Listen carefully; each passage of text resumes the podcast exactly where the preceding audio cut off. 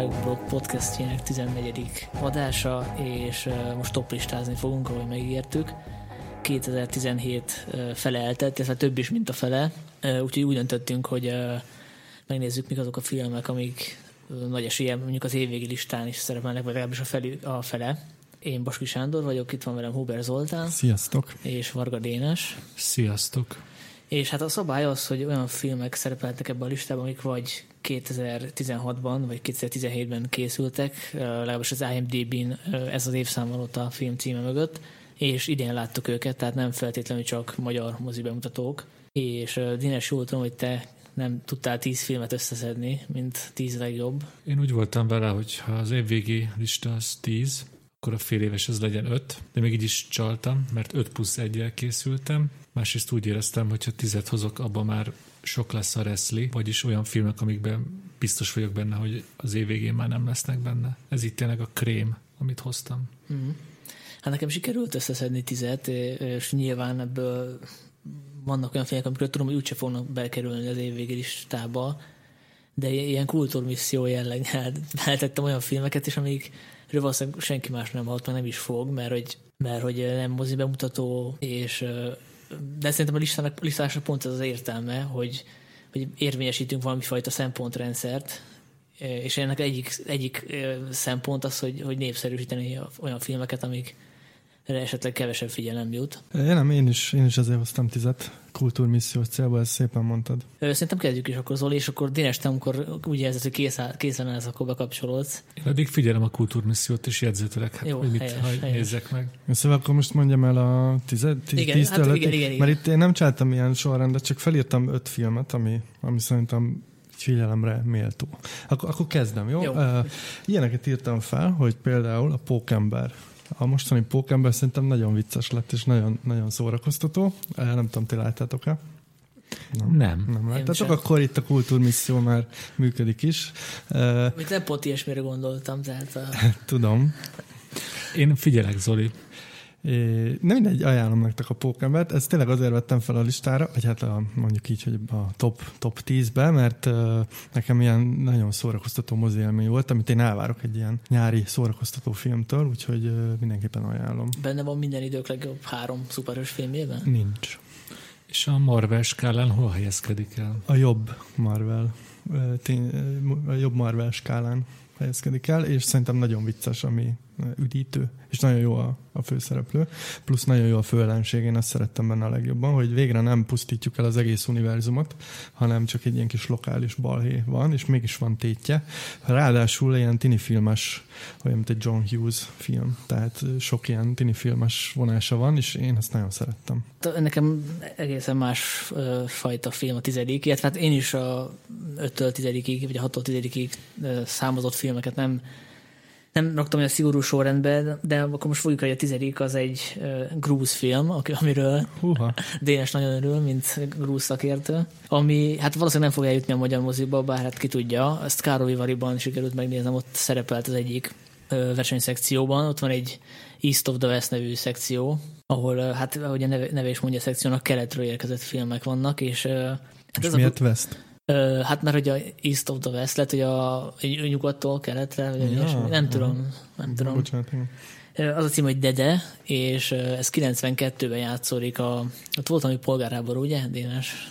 Hát miután Grúzia független lett, rögtön kiváltak belőle kisebb szakadár köztársaságok, például Abházia, és szerintem ez az Abház-Grúz polgárháború Igen, valószínűleg. Lehetett. És most, most, hogy mondod, eszembe is jutott, hogy tavalyi Karli Filmfesztiválon és volt egy grúz film, ami szintén a háború után játszódott. Hát ez a valahol a hegyekben játszódik, és a szinopszis szerint ez Európa leg, legmagasabb pontján van, tehát legmagasabb olyan pontján, ahol még élnek közösségek, és hát gyakorlatilag ez ilyen drámai, romantikus dráma, de hát nem az a lányregényszerű, mégpedig azért nem, mert a témája az a kényszerházasság, tehát a, a főszereplő egy ö, elég szép fiatal lány, aki beleszeret egy katonába, viszont őt már hozzáígérték ennek a katonának a legjobb barátjához, és ugye hát ebből egy komoly konfliktusok keletkeznek, és ami hát elég megrázó ebbe a filmbe, hogy amikor az ember azt gondolna, hogy itt már véget érnek a szegény lánynak a megpróbáltatásai, akkor ezek így utána folytatódnak, és gyakorlatilag egy olyan avit, arhaikus kultúrát látunk itt kibontakozni, mint hogyha nem is 92-ben játszom a történet, hanem mondjuk 1902 vagy 1802-ben. Tehát tényleg olyan, mint hogy a civilizáció megrekedt volna egy, nem tudom, 100-200 évvel ezelőtti ponton, és a rendezőnő az ennek az első filmje, és ő ezt a személyes élményei alapján készítette el ezt a filmet. Egyik kritikában azt olvastam róla, hogy ez ilyen balladisztikus történet, és tényleg olyan. Azt nem tudod, hogy behozzák Magyarországra? Vagy... Ez elég ilyen cirkógejzés. Igen, cirkógejzés pontosan. Uh-huh. Hát elképzelhető végül is, vagy esetleg mozinet. Mozi, a mozinet is hozott már egy grúz filmet. kapott Kalevőrőben, mert ez segíthet. Hát nem, a, a Special Mention kapott a zsűrit. Amit Ó, én... az is van. Jó. Igen. De, de, de. De, de, igen. de, de.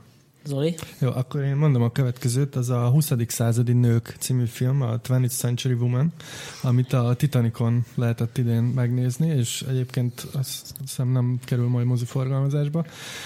Ezt azért ajánlom mindenkinek ezt a filmet, ez sem egy ilyen tökéletes film, tehát most nyilván lehetne benne mindenféle hibákat találni, de a rendező nagyon érdekes forgatókönyvet kanyarított a három nő köré, akik három különböző időpontban születtek, tehát gyakorlatilag ilyen generációs film, és az amerikai történelem meghatározó korszakaiban születtek ezek a nők, és e, e, efféleképpen viselkednek, tehát van egy anya, aki a, hát így a, nem tudom, a férfi ideál, ezt a klasszikus férfi ideál eltűnését csiratja, és egy egyedülálló nő, akkor van egy, és ők egy fedél alatt laknak ez a három nő, akkor van egy fiatalabb, hát egy ilyen kvázi húg, vagy nővér inkább, aki, aki ilyen lázadó, ilyen pankos, és van egy, egy fiatal lány, aki a hippi korszaknak a, a gyümölcse, aki egy ilyen teljesen ilyen érzelmi káosz, és a, a film középpontjában van egy fiú, akit mind a három nő próbál nevelni, meg, meg szereti, és emi, emiatt ilyen nagyon érdekes viszonyrendszerek alakulnak. Úgyhogy mindenkinek ajánlom, egyébként jelölték forgatókönyv Oszkára, szerintem nem véletlenül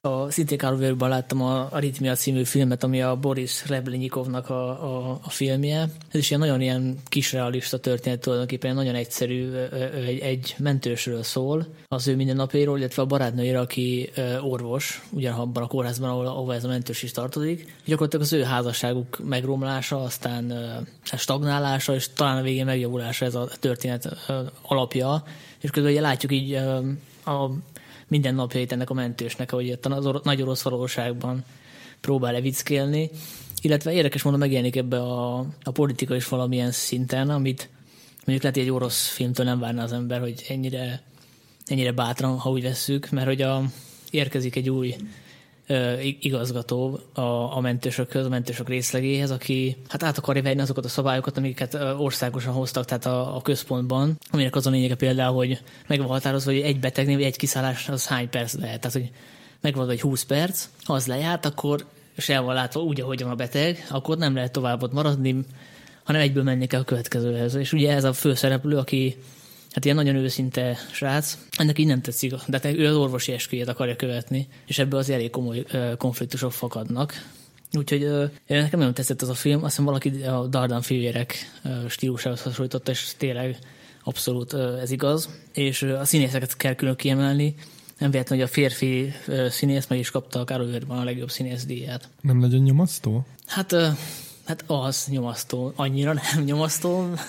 Nyomasztó, mint egy orosz film Hát pontosan, pontosan egy orosz film. Tehát azt, azt nem is mondtam természetesen, hogy a főhős az így elég komoly alkohol problémákkal küzd, de hát ez Igen. magától értettől ezt nem is kell mondani egy orosz film, orosz főszereplőjéről. Ja, akkor a következő az Okcsa című dél-koreai film, ami hát ha Dénes is hozzá tud ehhez szólni.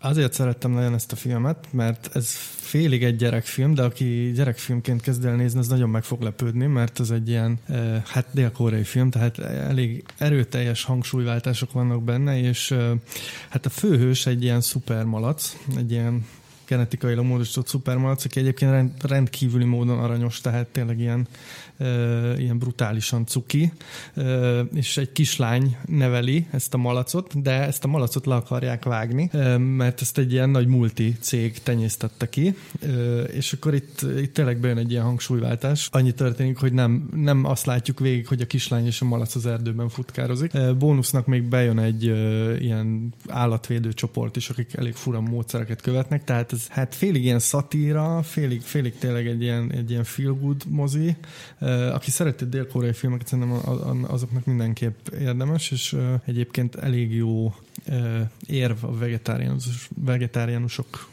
vagy a vegetáriánus étrend mellett, mert tényleg az embernek utána nem nagyon lesz kedve húst tenni egy darabig.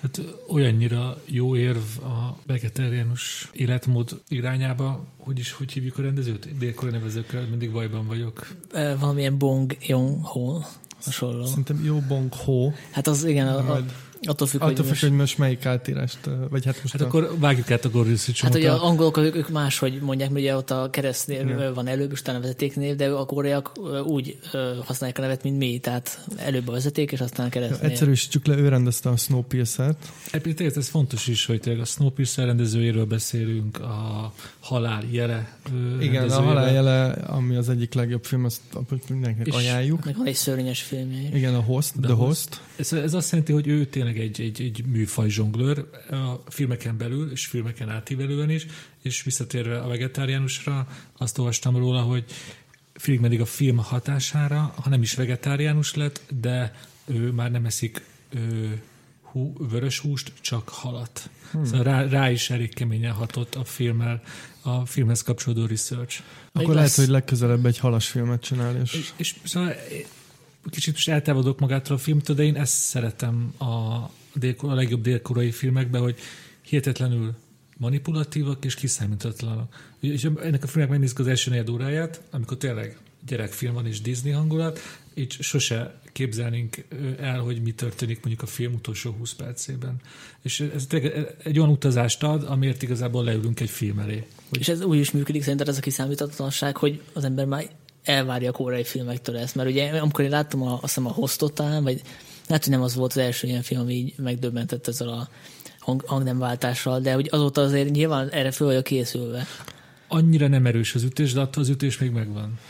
Szerintem működik mindenképp, mert, mert tényleg ilyen nagyon, nagyon, nagyon sötét irányokba indul el a film, és nagyon fura a humora is, tehát ez a dél-koreai humor, tehát aki már látott dél-koreai filmeket, az tudja, hogy ez nem az a tért csapkodós humor. Igen, az a humor, amiről te is említett, hogy van benne egy ilyen harcos, anarchista, ilyen állatvédő ö, csapat. Én a film végéig nem tudtam eldönteni, hogy őket igazából kineveti a rendező, vagy komolyan gondolja őket. Egy ilyen nagyon vékony határvonalon ábrázolja őket, és se nem teljesen parodizálja őket, se nem vesz őket teljesen komolyan, és ez a, igazából elengedi a néző kezét, hogy ő mit gondol ezekről. Igen, igen, tehát pontosan rád bízza, hogy most te ezt, ezt minek nézed, és emiatt nagyon jó. És még annyit tennék hozzá, hogy ez egyébként egy Netflixes film, tehát ö, nem hagyományos moziforgalmazásban megy tengeren túlon sem.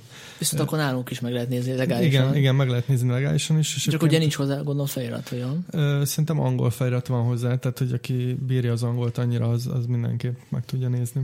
És ugye ez, ez azt is jelenti, hogy a mozi forgalmazás Magyarországon kizárt. Hát valószínűleg kizárt, bár nem lehet tudni. Tehát hát most lehet, hogy valaki lát benne fantáziát a, akkor a nyolcadik film az a, a remény Hetedik. Má... Hetedik? E, nem nyolcadik? Hol jön? Bocsánat. Hát nekem ez a harmadik film, amiről, amit Akkor említett. a nyolcadik. Igen. Bocsánat. Ez a Kauris Makinak a filmje, a legújabb filmje, ami nálunk is be lesz mutatva szeptember 7-én. A cím, hogy a remény másik oldala. Ezt is Károly láttam. Ami érdekes benne, hogy, a, hogy ez a menekült válsághoz kapcsolódik szintén, mint oly sok film mostanában. És ugye aki ismeri Kaurismakit, azt tudja, hogy ő gyakorlatilag a, a finn jármus. Nagyon sokban hasonlít a stílusa, ilyen nagyon fapufából előadott poénok vannak a filmében, és az, az színészi alakítások is eléggé visszafogottak. Van egy ilyen nagyon fanyar humora, közben persze vannak drámai események, és hát nem mondanám ezeket igazi vígjátékoknak. Van egy erős szociális érzékenysége is, de ezek nincsenek, ez nincs túltolva, úgymond, tehát nem érezzük soha didaktikusnak és ami érdekesebb a történetben, hogy ő, ő ezt a stílusát ezt tökéletesen meg, megőrzi. Tehát, hogy attól, hogy beemegy egy ennyire ö, égető aktuálpolitikai, meg aktuális kérdést, ettől a, ez a film nem veszíti a Kauris makiságát, tökéletesen beintegrálja ezt a témát az ő saját világába, és egyszerűen nem, nem lók ki onnan. Egyébként a történet annyi, hogy egy szír menekült érkezik Finnországba. Konkrétan is mondja, hogy milyen útvonal keresztül, és nyilván Budapest is, illetve Magyarország is említésre kerül, nem annyira hizelgő kontextusban. És ennek a, a, a srácnak munkát ad egy finn, egy idősebb finn ember, aki lelép a feleségétől, nyit egy éttermet, és ott befogadja ezt a ezt a srácot, és aztán persze jönnek a hatóságok, el kell bújtatni, nem részletezem a történetet, mert ennyire nem is igaz, igazából annyira nem fontos, nem is annyira csavaros, egyszerűen egy, egy, egy vicces, érzelmes jó bofa történet. Úgyhogy amikor szeptemberben jön a moziba, akkor azt ajánlom mindenki. Nem, mi lesz a magyar címe? Vagy ezt nem tudod? A remény másik oldala. A remény másik Tehát nem, a- nem a címe az erősége. És annyi lenne egy kérdésem. És ez olyan mérsékelten kaurizma kirajongók, mint én, akik megnézték a múlt nélküli embert, nagyon tetszett nekik, aztán megnéztek még két kaurizma filmet, és rájöttek, hogy igazából minden filmje ugyanaz, és ebbe a világból ennyi elég volt. Nekem ajánlanád ezt a filmet? A múlt nélküli embernél ö, szerintem viccesebb. Tehát az, az, az, szerintem az egyik ilyen legkomorabb filmje. Ez, ez ö, kicsit pörgősebb is. Pont, pont jó tett ez a, ez a kis- ez kulturális behatás, hogy próbált, próbált behozni egy ilyen más kulturális hátterű embert, és ez, őt, őt bevezetni ebbe a, a finn valóságba. Úgyhogy abszolút ajánlom. Egyébként visszatérve a kritikára, ezt azért el lehet mondani mondjuk a Jarmusról, vagy a Wes Andersonról, vagy egy csomó rendezőről, aki mindig, mindig ugyanazt a filmet csinálja. Tehát önmagában ezt nem venném olyan Persze, negatív kritikának. Ez, ja, ez nem is úgy gondol, ez, ez, ez személyes. De ugye nekem az Andersonos világ jobban bejön, ezért a Wes Anderson filmeket jobban nézem. A kaurizmakai világból én úgy éreztem, hogy három utazás elég volt. Mm. Akkor mondanám a hetedik, vagy hát most akkor már, hogyha így elkezdtük számolni, egy ausztrál film, az a címe, hogy Hounds of Love, ami egy iszonyú brutális film, tehát elég, elég hogy mondjam, itt vaciláltam, hogy most, hogy most ezt a filmet hova soroljam, mármint, hogy most ez, ez így a, tehát ez egy baromi jó film, de iszonyú nehéz megnézni, mert nagyon-nagyon nyomasztó. Egy kisvárosi thriller, vagy hát egy ilyen pszichotriller. Annyi az alaptörténet, hogy egy házaspár random elrabol lányokat, és mindenféle ilyen brutális dolgokat művelnek vele. A film nagy trükkje, hogy nem mutat meg semmit. Ez nekem sokkal durvább hatást szokott okozni, hogyha a fantáziámra van bízva, hogy mi történik zárt ajtók mögött. Tehát hangok vannak. Hangok vannak, meg látsz vérfoltokat és mindenféle eszközöket, de magukat a hát kínzást, azt mondjuk nem látod. Ez a film gyakorlatilag arra épül, hogy ez a fogvatartott lány megpróbálja ezt a házaspárt hát így egymás ellen fordítani. Ugye figyeli őket, és látja, hogy milyen dinamika megy közöttük. Úgyhogy ez tényleg egy ilyen kőkemény, kőkemény film, viszont gyakorlatilag arról beszél végig a film, és ezért nagyon, nagyon, nagyon, nagyon ügyes a rendező, mert ugye itt a két nő lesz a főszereplő, egyrészt a házaspárnak a nőtagja, másrészt a maga a lány, és a nő, nők kizsákmányolásáról, vagy ilyen szerepbe kényszerítéséről szerintem nagyon érvényes és nagyon felkavaró dolgokat tud mondani ez a film. Azzal együtt, hogy tényleg nagyon, nagyon, nagyon nyomasztó, tehát akinek még így gyenge a, nem tudom, így a szíve, vagy nem, nem szereti a, az ilyen nyomasztó történeteket, a- annak, meg fogja feküdni a gyomrát, de aki, aki bírja, a, annak nagyon ajánlom. Szerintem ez a film sokkal felkavaróbb, mint mondjuk a, a nyers, ami, amit ugye a francia kannibál film, amit ugye nagyon hype hogy iszonyú Elájultak a tudom, nézők. elájultak, meg, meg hú, de felkavaró. Ez a film szerintem sokkal felkavaróbb. Dénes, te most bekapcsolódsz, vagy meg később? Hét filmed vagy 6 plusz egy, mit mondtál? Mondta te a hatot, Zoli mondja a hatodikat, utána jövök egy hatodikat. Dénes tartalékolja a puskaport. Igen. Jó, hát a, a sztárnak kell utoljára belépnie. A dupla szerető a következő film, ami szintén, szintén Karoviarúban láttam, és szintén bejön Magyarországra ö, október 5-én. Ez a François Ozonnak a filmje, nem tudom, jól ejtem el. Az ő filmeivel kapcsolatban azért elég szkeptikus vagyok, tehát hogy minden második, harmadik szokott tetszeni. Meg ő azért elég, elég eklektikus stílusban dolgozik, de ez nagyon tetszett. Talán azért, mert itt most talált magának egy nagyon, nagyon erős műfajt, és ez végig tartotta magát. Ez ilyen dráma, pszichotriller körülbelül.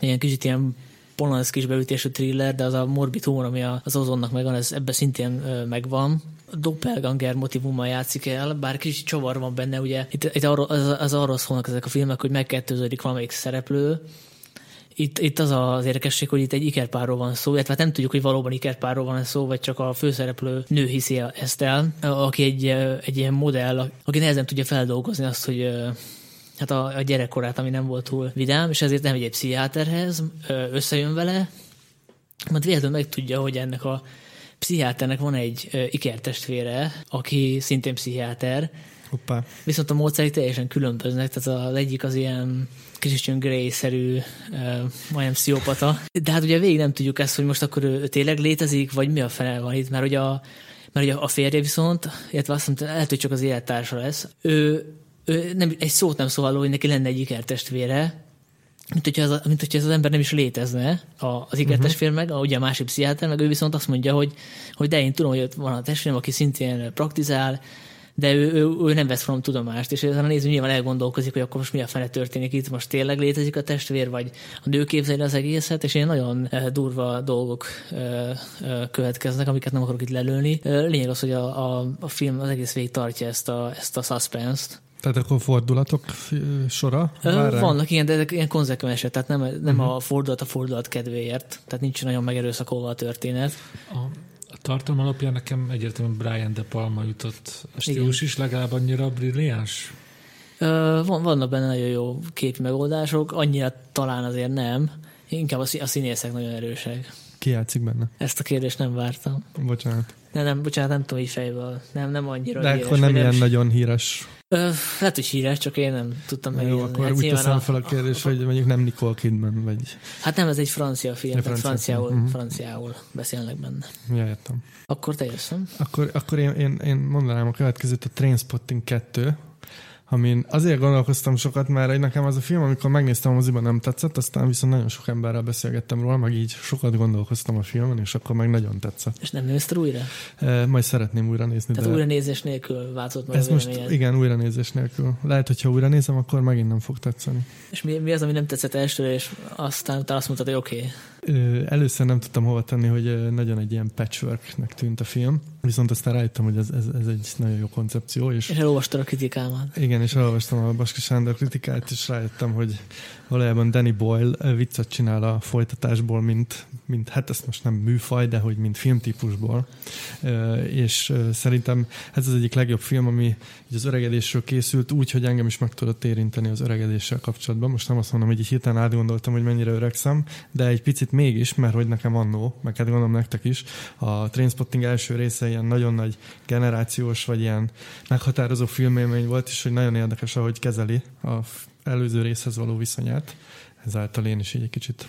Egyébként érdekességképpen mondom, hogy én az első részt azt úgy láttam, hogy iskolában levetítette nekem a, levetítette nekünk a tanár. Mint drog prevenció?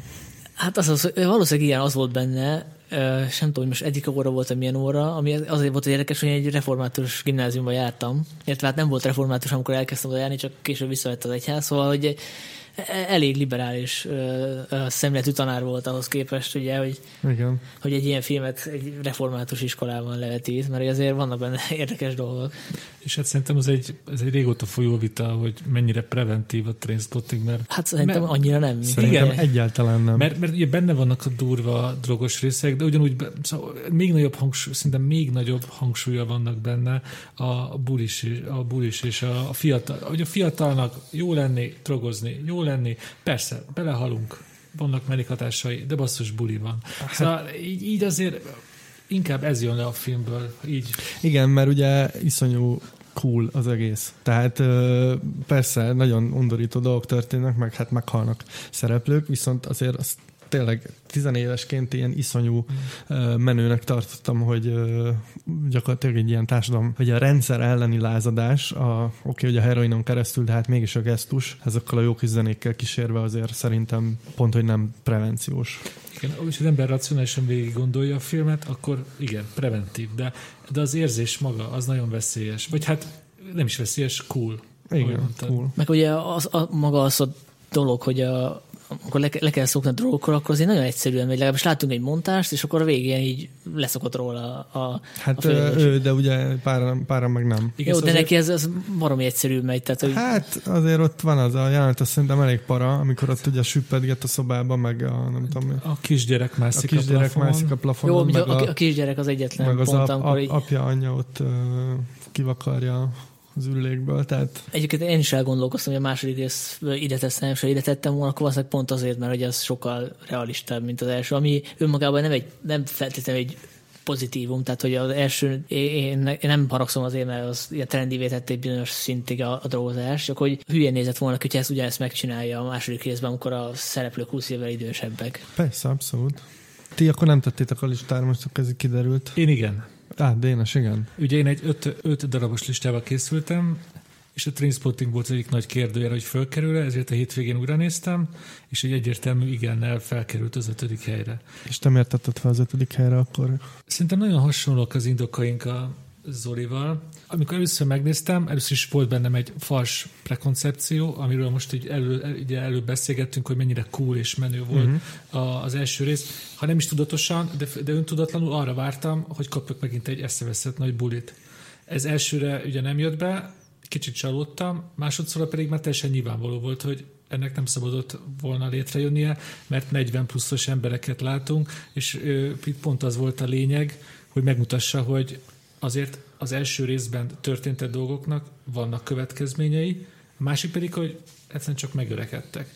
És ugye sokat beszélgettünk például Zolival meg Sanyival is erről a filmről, sokat olvastam is, és szép lassan helyrázódtak bennem a dolgok, és, és tényleg a legfontosabb kérdés, amit ez a film föltesz a nézőnek, hogy mennyire érzi magát a, jól a bőrében, miközben múlnak az évek.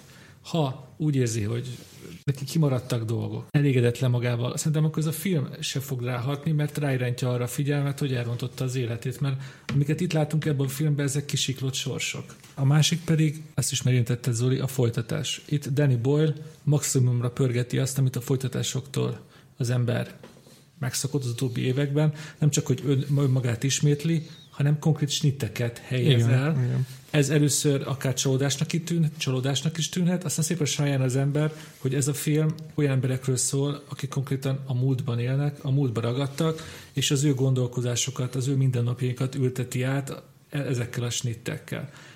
A film egyik legfontosabb mondata, ugye, hogy te turista vagy a saját múltadban, ugye Juva McGregor, és e- e- ezt nagyon sok 30-as, 40-es ember átélti, aki még mindig ő hétvégenként arról beszél, hogy mekkorákat bulizott a 20-as éveiben. Ez a film egy nagyon jó ö, mm, szemfelnyitó élmény lehet nekik, hogy nem lehet életünk végig bulizni, hajrá tovább. Akkor én, ugye? Igen. Ö, ez a hatodik, ugye? Már az ötödik, nem? Hát én 10, ugrottam, 9, mert 8, volt az ötödik. 7, 6, hatodik. Én már teljesen elvesztettem a fonalat. Igen, mert most ugrottunk egyet, Igen. mert az olyan, neked a hatodik volt a listádon, az nekem az ötödik volt. Mindegy, akkor én jövök a következő. A következő igen, az a, a tűnyel, vagy a Get Out, aztán jobban ismeri, jobban ismerés azon a néven. Hát ez egy, nem tudom, horrorfilm? Hát nem. Nem az valószínűleg, igen. Inkább thriller, thriller szerűség. Nagyon tetszett ez a film, a, a főleg a, a a szubtextus miatt, hogy szépen mondjam, ami a oh. politikai korrektséggel kapcsolatos, tehát hogy ez nagyon szépen csavar rajta egy olyan irányba, amit nem, nem gondolnánk, és hogy pontosan hogyan az, ahhoz most el kéne mondanom a, a csavart, vagy legalábbis nagyon spoileresnek kéne lenni, amit nem akarok, mert hát van, aki még nem látta. Aki nem látta, nézze meg.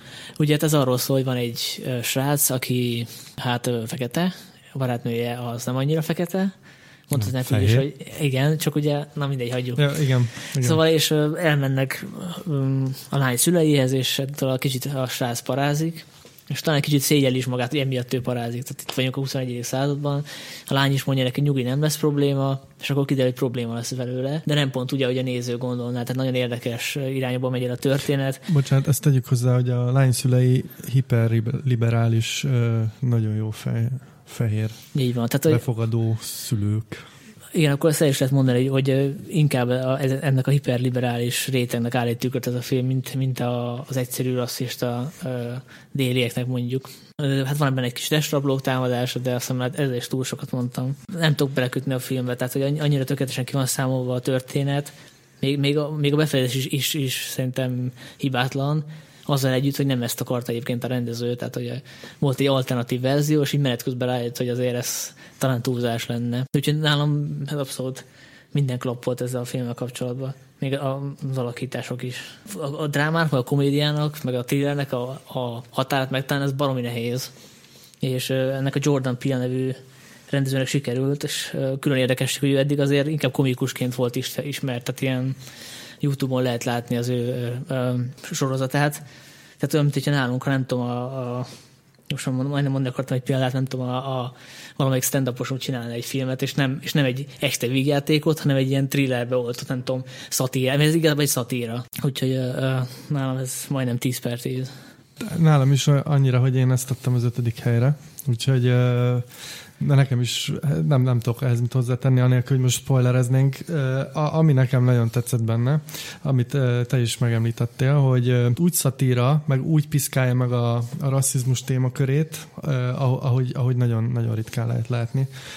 Amellett, hogy egy, tényleg egy tökéletes ilyen műfai hullámvasutazás, tehát tényleg nincsenek benne ilyen unalmas üres járatok. Akkor szerintem most a hatodikat mond, ha most meg volt az ötödik neked. Én, én már mondtam ötöt. Akkor Dénes. Akkor én mondom a hatodikat, de kénytelen vagyok visszatérni a Transpotting 2-re, én nem tudom engedni ezt a filmet.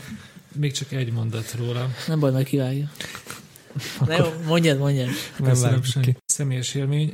Ennek a filmnek nagyon erős, ahogy átadja a hely szellemét. Több hónapot töltöttem Edinburghban, és ott... Drogózása?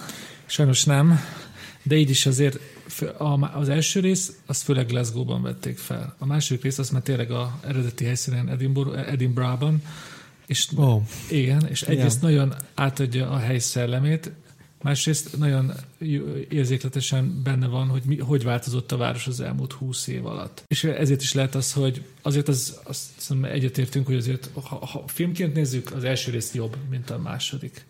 Viszont akikkel beszélgettem Edinburghban, őket annyira elkapta az az, az életérzés, hogy számukra ez jobb, mint az első rész. Te érted felirat nélkül a Trainspotting 2 Nem. Én felirat nélkül néztem meg Londonban. És... Ezért nincs a listádon. Nem, nem. Egyébként nagyjából értettem. Csak a, a, a Renton? Nem, nem Renton. Bagby, a Bagby, Bagby. Bagby szövege volt az, aminek így, nem tudom, 60%-át értettem. Többiek az így rendben voltak nagyjából. És annyi már nagyon küldözgető jeleket, többet nem beszélek a Trainspotting 2-ről, és visszaugornék az én plusz egyemhez. Nekem az első öt filmem olyan, nagyon szigorú voltam magammal, ami magyar bemutató 2017-ben. A hatodik, az, az sajnálatosan nem jutott be a magyar mozik kínálatába, a The Lost City of Z. Ez egy régi vágású kalandfilm, ami egy brit felfedezőről szól, aki a 20. század elején újabb és újabb expedíciót indított az Amazonas mélyére, hogy egy ősi kultúrát felfedezzen, és bebizonyítsa a világnak, hogy igenis a, az Amazonas menti dél-amerikai indiánok, legalábbis annak az ősei sokkal fejlettebb kultúrával bírtak, mint ahogy azt a angol száz gyarmatosítók látták, hogy egy fecskében rohangásznak meg botokkal. Egyrészt én úgy nőttem föl, hogy forgattam a felfedezők atlaszát, és néztem a felfedezőket, de akit megbizserget az, hogy felfedezés, felfedezők, azt nézze meg a filmet, másik, aki, aki szereti a régi nagyszabású kalandfilmeket, amikor a hős beindul a vadonba, és ő önmagával és a természettel viaskodik annak irány. És meg kell nézni ezt a filmet. Ki a főszereplő? Charlie Hanem. Akkor jól emlékeztem, és milyen az ő alakítás, mert nekem és ő Patterson is játszik benne. Nagyon, nagyon, igen. Nekem a Hanem nagyon egydimenziós tűnt, tehát én a, főleg a Jack Stellerként ismerem a Sons of Anarchy-ből, meg láttam a, a Guy Ritchie új filmjében, a Arthur, Arthur királyban, igen és én mindig ugyanazt a figurát látom benne, aki próbálja keménykedni, a járás is mindig ugyanolyan.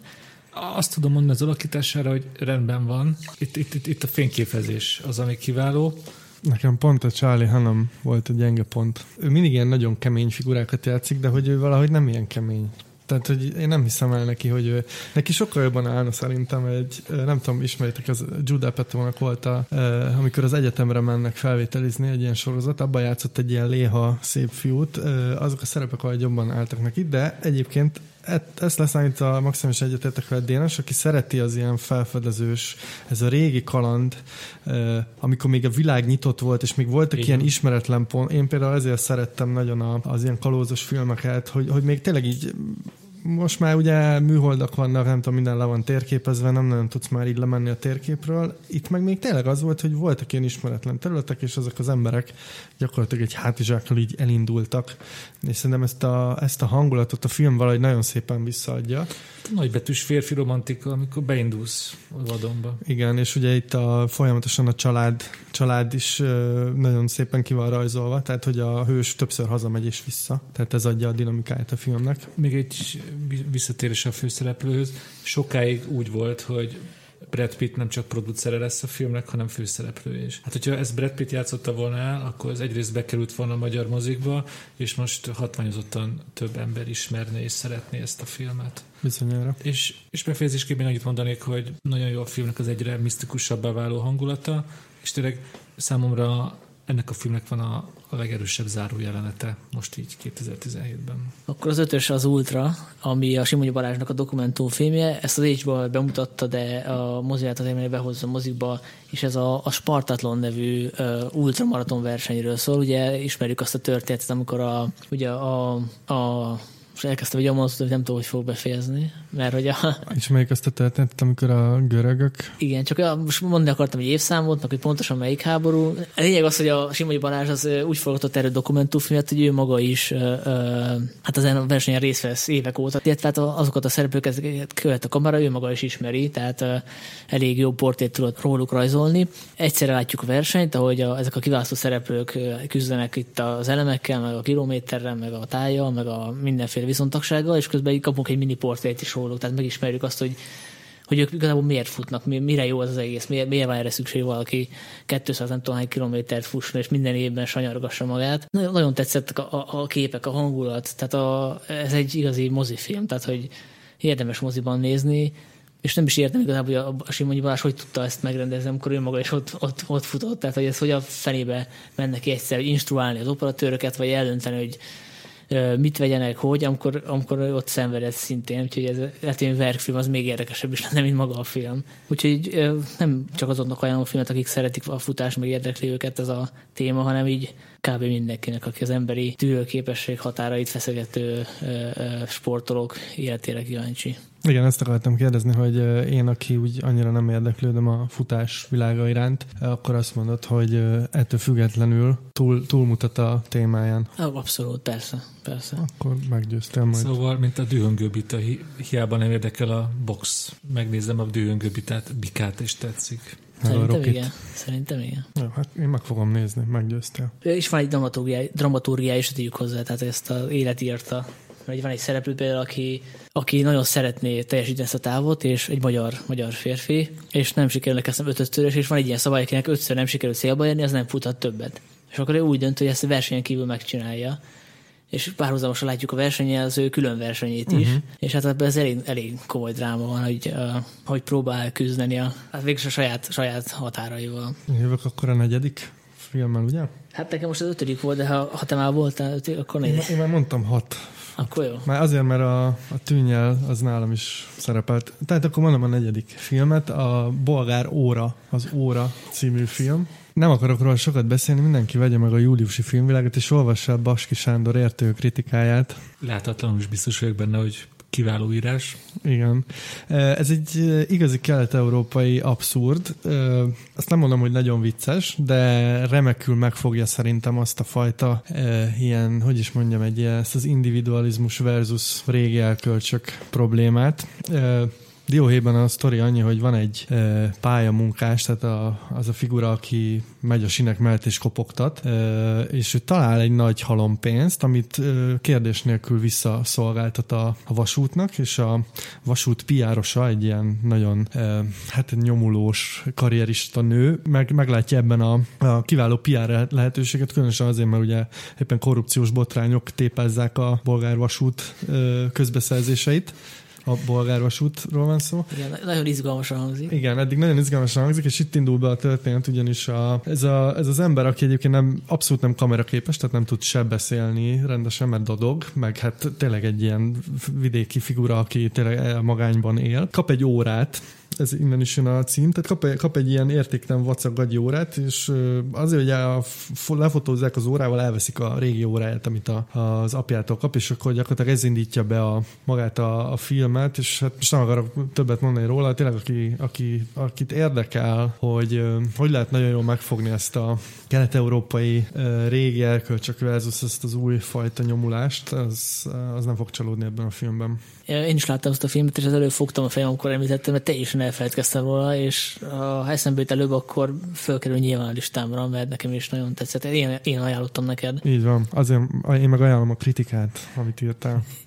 Azért tetszett ez a film, mert ez készülhetett volna nálunk is, csak mondjuk nálunk nem feltétlenül készülnek ilyen filmek, amik a korrupciót lepezik le a hatalomnak a korrupcióját, meg a, a, az arroganciáját Egyébként tavaly a, a Érettségi című román film is pont ilyen volt, hogy egy az egybe forgathatták volna, és ezért, ezért is imádtam, hogy vannak olyan történetek, amiket tök mindegy, hogy most Bulgáriába forgatnak, Romániába, mi nyugodtan játszhatnak bármelyik kelet-európai országban. Van. Hát de azért hajrá magyar filmesek, hát, jó lenne ilyet nem tudom, Miskolc Eger viszonylatban is látni. Igen, erről beszélgettünk, a, amikor a magyar filmeket uh, toplistáztuk, vagy hát nem is toplistáztuk, mit csináltunk velük, felsoroltuk, vagy végigvettük a magyar filmeket, hogy, hogy ez, ez, egy, ez egy nagyon jó téma például, ami, amit ez a film megfog, tehát uh, igen, tényleg lehetne magyar film is ilyen. Igen, ennek is egyébként szatíra a műfaja, tehát uh, ha pontosan be kéne lőni, hogy mi ez. Igen, mert ugye vannak benne azért poénos részek, de nem az a tércsapkodós nevetés, hanem inkább ez a ez a, ez a nagyon-nagyon sötét szatíra. Én jövök a negyedik filmmel, mert ugye a hatodik volt a Lost Igen. City of Z, ötödik volt a T2 Trainspotting, és, ha már a magyar filmeket említettük, a negyedik helyzet nálam a testről és lélekről. Engem éppen, amikor összeállítottam a listámat, ez ért a legnagyobb meglepetésként, hogy bekerült egy magyar film a listámra, mert ez elég szokatlan. És ez nem azt jelenti, hogy gyenge fél év volt, hanem azt jelenti, hogy a testről és lélekről nemzetközi viszonylatban is ennyire jól megállja a helyét. Ugye ezt nem kell nekem elhinni, ott van a berlini fődíj, az alajmedve.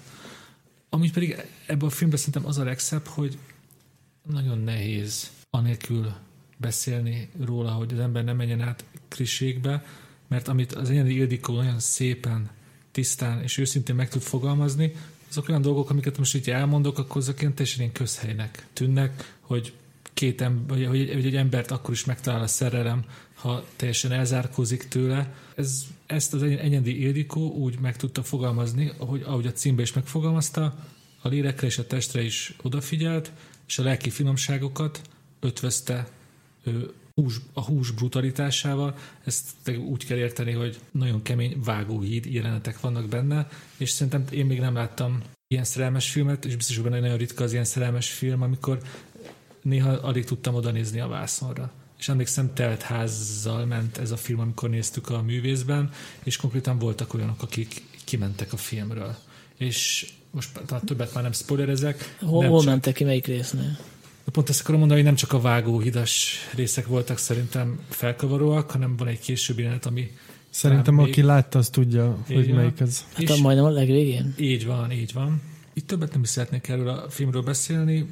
Ez egy nagyon szépen megrendezett, koncentrált és gyönyörű szerelmi történet, amit látni kell, és ilyen a magyar film, hogyha ilyeneket csinálunk. Nekem is nagyon tetszett, ami az is jelez, hogy kétszer is láttam a moziban, amit én nem szoktam annyira sűrűn. Másodszor azért lát, látszottak a hibái is, ilyen dramaturgiai apróságok, tehát például van egy ilyen ellopnak egy gyógyszert, egy ilyen potenciál növelőt, és az van egy kis nyomozásszerűség, az nagyon látszik, hogy az, hogy az kilóg tehát hogy az kellett valami kis gimmick, valami kis eszköz, hogy beinduljon ez a, az egész történet. Tehát, hogy a, kiderüljön, hogy bejön az a pszichológus, és kiderüljön, hogy ez a két ember ugyanazt álmodja, és azt nem tudom, hogy lehetett organikusabban is meg lehetett volna oldani. Tehát nekem az egy kicsit olyan kilógott, és aztán nincs igazán folytatás ennek a jelenetnek. Tehát megtudjuk, hogy ki volt az elkövető, de ennek ilyen semmi jelentőség nincs igazából. Tehát egy picit döcög ez a rész. Hát megoldódik a büntény, és akkor ez, ezek után nyilván is folytatása. Jó, Meg hát végül is árnyalja vele a figurákat. Mármint, hogy ugye aki elkövette hát büntényt, arra meg, is megtudunk valamit. Meg ugye ez egy elemelt szerelmi történet, de azért a, ott egy kicsit azért betűremkedik a magyar valóság. De tehát ez teljesen happy end végződik ez a film? Nem. Tehát van egy jelenet, amikor vannak ilyen szarvasok, és azok hogy eltűnnek. Hogy az most azt jelenti, hogy, hogy de jó, már nincs rájuk szükség, vagy ezek is ilyen szomorúság is van benne, hogy, hogy az éteri sík ez már nem létezik. Hát lehet, hogy én vagyok ilyen depresszív alkat, de szerintem nem, nem egyértelmű happy end. De nem egyértelmű, hogy egyértelmű? Nem egyértelmű. Szerintem lehet úgy is, meg így is. Igen, egyetértem. Ez egy, nem hiába, ez egy melankólikus film, és ha, szerintem most kell, hogy nem, üt, nem ül itt az Enyedi Ildikó, de én arra tippelek, hogy neki ez volt a szándéka, hogy ne legyen egyértelműen boldog vég. Akkor évek, ugye megint? Negyedik nálam a Paterson, amit azt hiszem együtt láttunk, vagy Peterson, bocsánat, a Jarmosnak a filmje. Hát egész egyszerűen ezt a filmet nagyon jó volt nézni. Tehát ilyen hipnotikus hangulatba ringatott, helyenként vicces volt, ö, hogyha belegondolok a történetbe, meg a, a, amit látok, honnan indul a film, hova jut el, akkor lehet, hogy nem indokolja ezt, a- ezt a rajongást, meg ezt a negyedik helyet. Nekem visszahozott valamit abban a régi armusból, ami így kicsit mint elveszett volna már, tehát ez a, a, fe, a fekete-fehér armus, a pálya, pályaindító, pályakezdő. Én, én imádtam minden percét. Hát akkor most spoilerezek, mert én, én ezt a legelső helyre tettem a listámon. Mégpedig pontosan azért, amit mondasz, mert ez egy, ez egy óriási mozi élmény volt nekem. Az a nagyon ritka élmény, amikor ott vagy bent a moziban, és tényleg így elvarázsol, elvisz egy másik világba. Én amúgy is érzelmileg kötődöm Já- Jármushoz, mert én a, ezeket a régi filmjeit még ilyen filmklubokban láttam, amikor még ezek még nem, volt, nem voltak ilyen, nem, nem volt minden utcasarkon filmklub, meg nem volt minden héten valami izgalmas vetítés, és nekem azok annó ilyen hatalmas élmények voltak, a, főleg a Florida Paradicsom, meg a Törvénytől sújtva, az volt a két abszolút kedvencem, és, és eb- ez visszajött most, igen, amit mondasz, tehát ez a, ez a régi klasszikus gyármus, és nekem, ami talán a legjobban tetszett ebben a filmben, hogy ez gyakorlatilag megugorja azt a lehetetlent, hogy ez olyan, mint egy vers, ami filmben van elmesélve, ami most nem, nem tudom ezt így jobban megfogalmazni, tehát hogy annyira ilyen lírai valami van benne, hogyha elkezded így tényleg így a sztorit bontogatni, meg így belemenni, akkor igazából nincs itt nagyon semmi látnivaló de mégis az egész valahogy így összeáll. És az a fura, hogy én azóta nem is láttam ezt a filmet, és lehet, hogyha otthon nézném meg tévén, akkor már ne, nem is tetszene annyira, de ami, amikor tényleg így moziban néztük, akkor, akkor valahogy így nagyon, nagyon különleges, így összeállt az egész. Úgy tűnik, hogy a Zoli ellopta a listámat, mert én is, az első, én is az első helyre raktam a Petersont. És igen, költészet. És, és Jim, Jim Jarmusch ő a mindennapokból csinál költészetet ebben a filmben, és én, én is az, azért imádtam, mert általában egy filmtől azt várjuk, hogy elvigye minket egy, egy másik világba, egy kalandos, romantikus bármilyen világba, ami más, mint a mi, mi valóságunk. Viszont Jim Jarmusch igazából ugyanaz a, ugyanazt a mindennapokat ábrázolja, mint amiben a legtöbb ember létezik, viszont költészettel átítatva, és bemutatva azt, hogy ebben a mindennapokban is lehet tökéletesen elégedetten és boldogan létezni.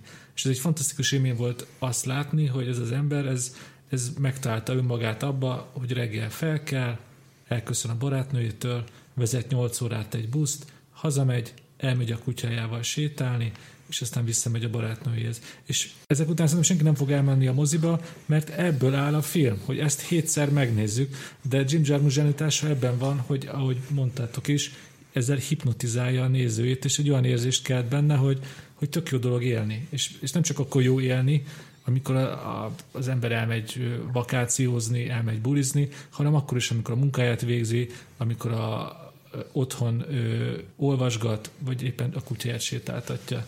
Ez, és ez szintiszta költészet. Két kérdésem van a filmek kapcsolatban. Az egyik az, hogy szerintetek ez a, a, ez a költő, ez a amatőr költő, aki a, aki a főszereplő, ő tehetséges? Vagy azt látjuk, hogy egy magát tehetségesnek képzelő vagy remélő ember ö, próbálkozik, és, és amit csinál, az nem jó, de ő viszont nagyon élvezi, és ettől, ettől lényegtelené válik, hogy jó-e. Teljesen lényegtelen.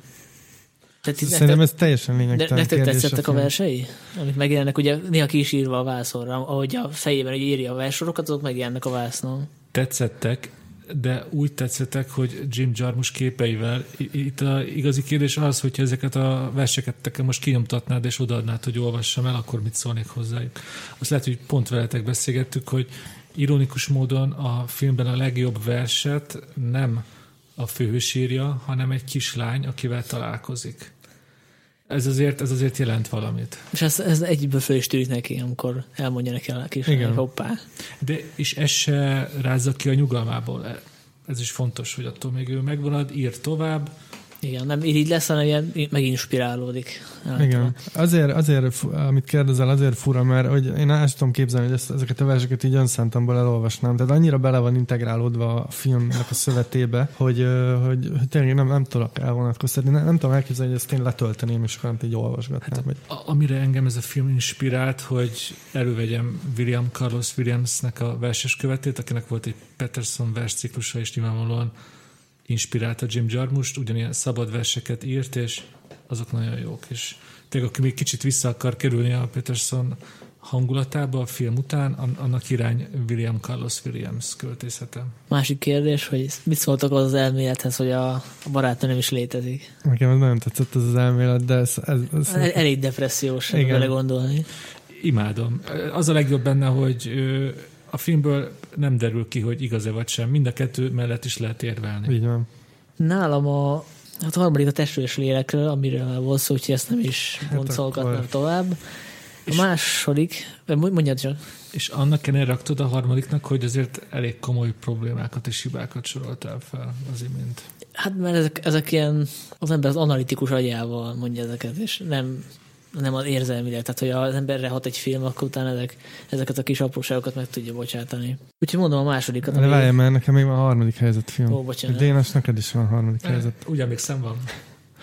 Mert nekünk már nem lesz első helyzet, Sanyi, úgyhogy te viszed a... Igen, mondja. Ja, akkor mondom, a harmadik helyzet filmet a Puskáznom elég bonyolult címe van, vagy hát nem annyira bonyolult. Az a film címe, hogy I don't feel at home in this world anymore, ami egy nagyon-nagyon szuper amerikai független film. A rendezője Macon Blair, aki a Blue Ruin főszereplője, illetve láthattátok a Green Roomban is, biztos megvan arcról a, a figura. Ez az első rendezése, ami egy nagyon-nagyon fura humorú ö, film. Egy ö, tulajdonképpen a sztori sem egy ilyen nagy duranás, van egy, van egy fura, fura főhősnőnk, aki, ahogy a cím is mutatja, nem nagyon találja a helyét a világban, és hát ilyen kicsit ilyen keserű hölgy, aki mindenféle ilyen bosszút próbál állni a szomszédai Ukrajn, és a Elijah Wood egy ilyen ninja rajongó, hát kicsit, kicsit fura figurát játszik, és ők ketten szövetségre lépnek. Tényleg itt nem a, nem a narratív truvályokra helyeződik a hangsúly, hanem a filmnek van egy ilyen iszonyú kellemes hangulata. Ráadásul nagyon, nagyon, nagyon, nagyon izgalmas ez a, ez a két figura és a köztük lévő dinamika, úgyhogy ajánlom nektek, nézzétek meg. Ez egy dramedi? Ez egy dramedi. Egy amerikai indie film, tehát aki látott már amerikai indie filmet, az kb. tudja, hogy miről van szó, viszont elkerüli ezeket a klasszikus kliséket. Tehát most nem mondom azt, hogy ez egy ilyen megváltás történet, vagy egy ilyen sírva vigadós valami, de, de nagyon, nagyon érdekes. Nagyon érdekes film. Akkor én is jövök a harmadik helyzetemmel. Hát biztos, hogy benne ez a ti listátokon is rajta lesz nem sokára. Ez a Baby Driver, magyar címmel Nyomd, Baby, Nyomd hogy miért, hogy miért lett a harmadik nálam, én három jellemzőt írtam fel. Szerzőiség, eredetiség, lendület. Szerintem ti is nagy rajongói vagytok Edgar Wrightnak. Igen. Ez élete azon elvitatkozik legjobb filmje, de élete legnagyobb pénzügyi sikere, és tök jó látni, hogy ő úgy ment át commerce hogy megtartotta a szerző jegyeit, és ez a film ugyanúgy teli találat a nagy közönségnek, aki amúgy nem tudja, hogy között Garájt, és ugyanúgy szerethető azok által, akik már a haláli, hajnal, a haláli hullák hajnala óta szeretik és követik ezt a rendezőt. Nagyon sokan mondják erre a filmre, hogy eredeti. Ebbe az a vicces, hogy amikor, amikor arról beszélünk, hogy film eredeti, akkor legtöbben arról beszélnek, hogy, hogy a történet eredeti, olyan fordulat van benne, amit nem láthatunk előre. Ez a film igazából a története a, a legnagyobb kliséknek a, a halmaza. Ugye van egy bankrabó srác, aki ki akar szállni, találkozik egy fiatal csajjal, és akkor rájön, hogy neki már ki kell szállnia. Ami, ami eredetivé teszi a filmet, és tényleg kiemeli a, a popcorn filmek mezőnyéből, az a Edgar Wrightnak a hatalmas ötlete, hogy ő minden mozgást, minden rablást, minden ö, autóvezetést a zenére fűz fel. És visszacsatolva a szerzőiségre, ez teljesen az ő ötlete volt. 2001-ben volt egy videoklipje Mitrojától a Blue Song, ahol ezt az ötletet elsütötte, és most másfél órán keresztül kibontotta. És végre a lendület, hogy ezt úgy csinálta meg, ezt az, ezt az egy nagy ötletet, úgy vitte végig, hogy végig kitart a lendület, és tényleg az ember úgy jön ki a moziból, hogy tánclépésekben. Ezért került nálam a harmadik helyre. Zoli, nálad fönn van? Nem, nincs fent. Nálam sincs. Hát most meglepődtem, meglepődtem. Hát én el voltam ezen a filmen. Elsőre, amikor láttuk, azt is együtt néztük. Aztán minél többet agyaltam rajta, annál kevésbé tetszett. Tehát találtam benne hibákat, meg valahogy kívül maradtam ezen a filmen, valószínűleg a főszereplő miatt is, hogy én az ő karakterét nagyon ilyen üresnek érzem. Tehát ő egy ilyen, egy ilyen pozőr látszik, hogy, az, hogy egy, a, a programban lett ő kitalálva, hogy legyen egy menő csávó, szemüveg, fülhallgató, de igazi karaktert én, én nem tudtam bele projektálni, tehát hogy vala, valamiért nekem ez nem, nem, nem fogott meg az ő története, nem érdekelt, hogy mi történik vele, és a hangulat meg azért nem ütött benne annyira, mert az ezek az elég nem tetszettek annyira. Nekem az a soundtrack engem nem, nem, nem nyűgözött le. Tehát, hogy egy olyan szám sincs, amit most így duldolnék utólag, vagy, vagy szívesen meghallgatnék még egyszer. De mondom, az ilyen szubjektív abszolút. Értve hát a történet is vannak problémák, főleg a, az utolsó halban, amikor nagyon elmegy ilyen fantasztikumba. Kicsit még a Terminátor is megidéződik, amikor a, a főgonoszszerű lépő korábbi bűntársat nagyon nem lehet kinyírni, és mindig újra és újra visszatér. Nekem az nagyon, ott, ott nagyon kilóg a lóláb, amit mondtál, klisé. Hát akkor itt a fő különbség, hogy nálam a kliséket elnyomta a rendező stílus és hangulat, amit felépített rám. És én, én végigmentem egyébként a főhőssel is.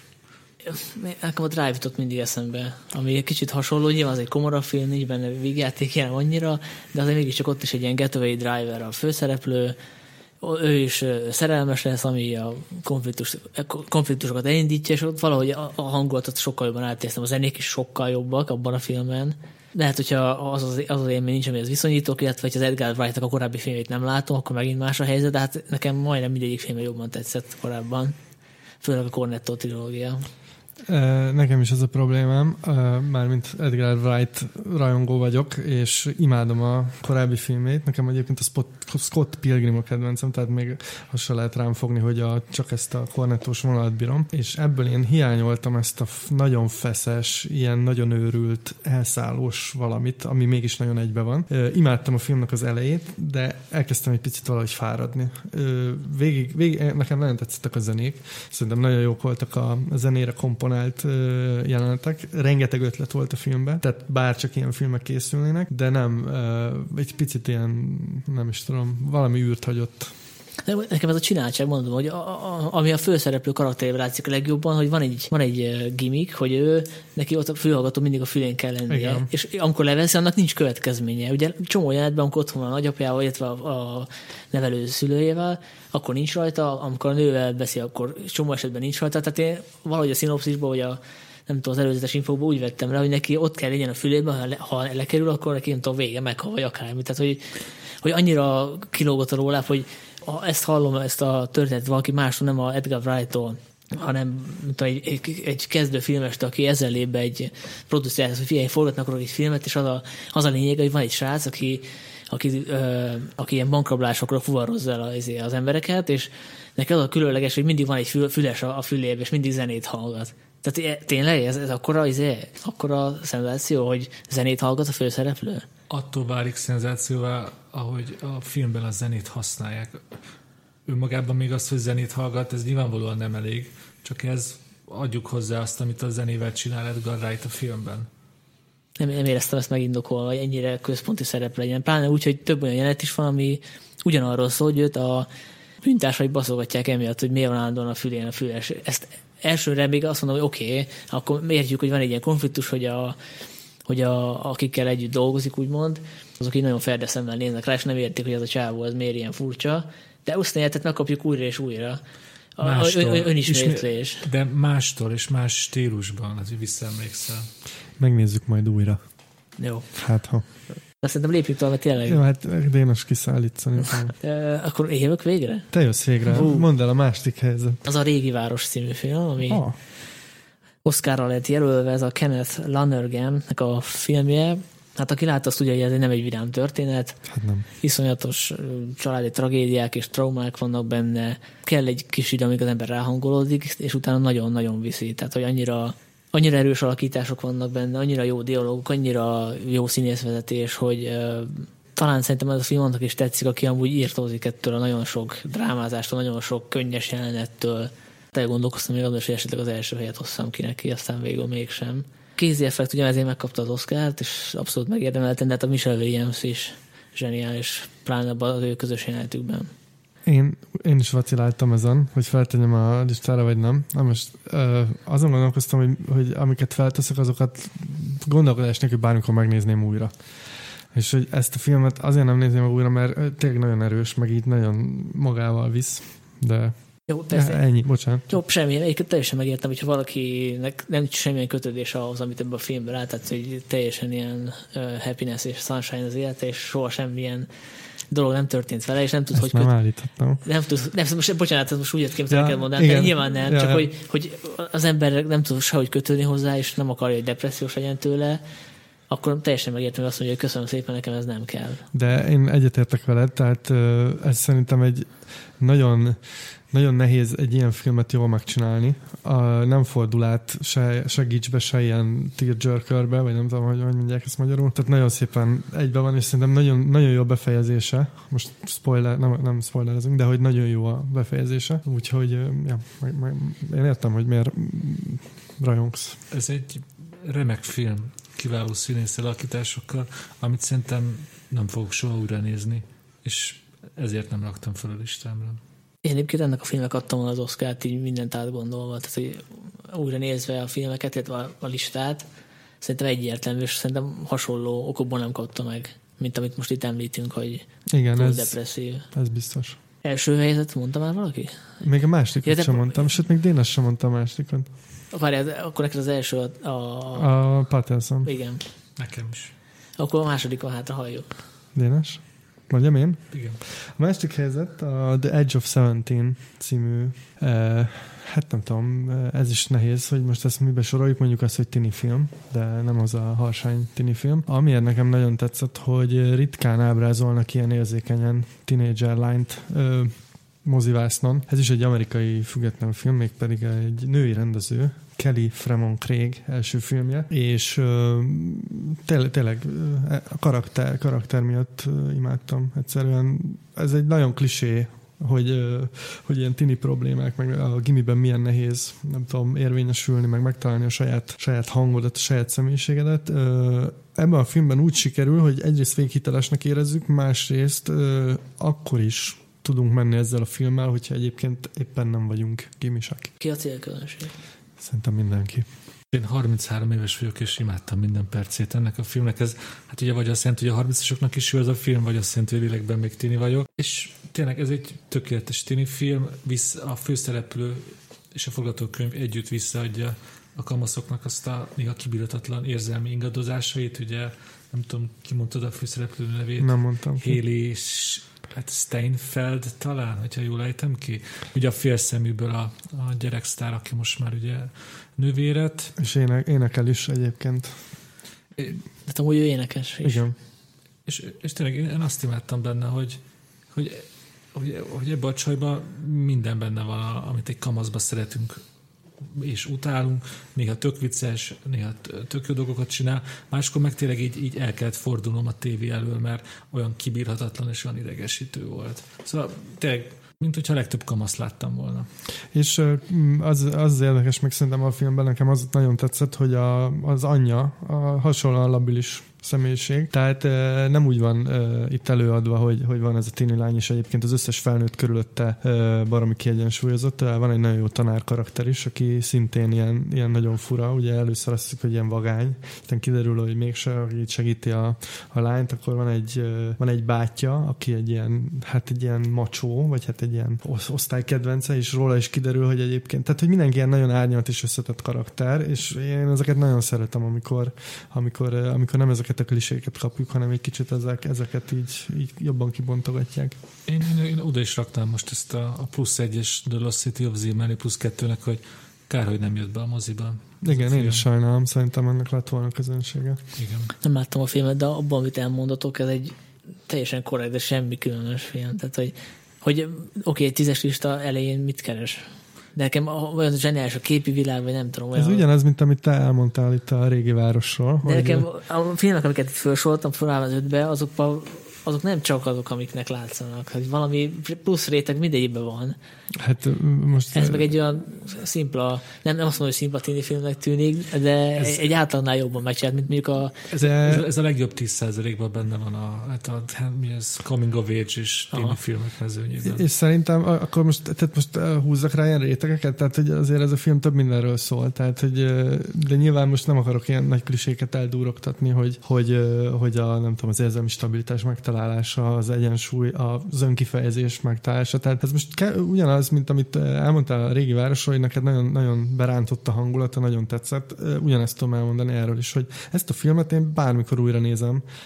Ha most azt mondjuk, azt mondod, hogy nézzük meg, akkor nagyon szívesen megnézném, és nagyon élvezném. Ugyanígy én is ülnék le a tévé elé. Meg semmi extra, de szerintem minden generációnak meg kell, hogy legyenek a maga tini és kamasz filmjei, amihez tud viszonyulni. Igen. Mihez öregek vagyunk, de szerintem, hogyha most hallgat minket egy mostani kamasz vagy kora 20 éves, ezt a filmet feltétlenül nézze meg, mert szinte biztos, hogy magára fog ismerni részleteiben. Igen. Énes, első vagy második helyzet? Nekem a második helyzet a Némaság Martin Scorsese-től.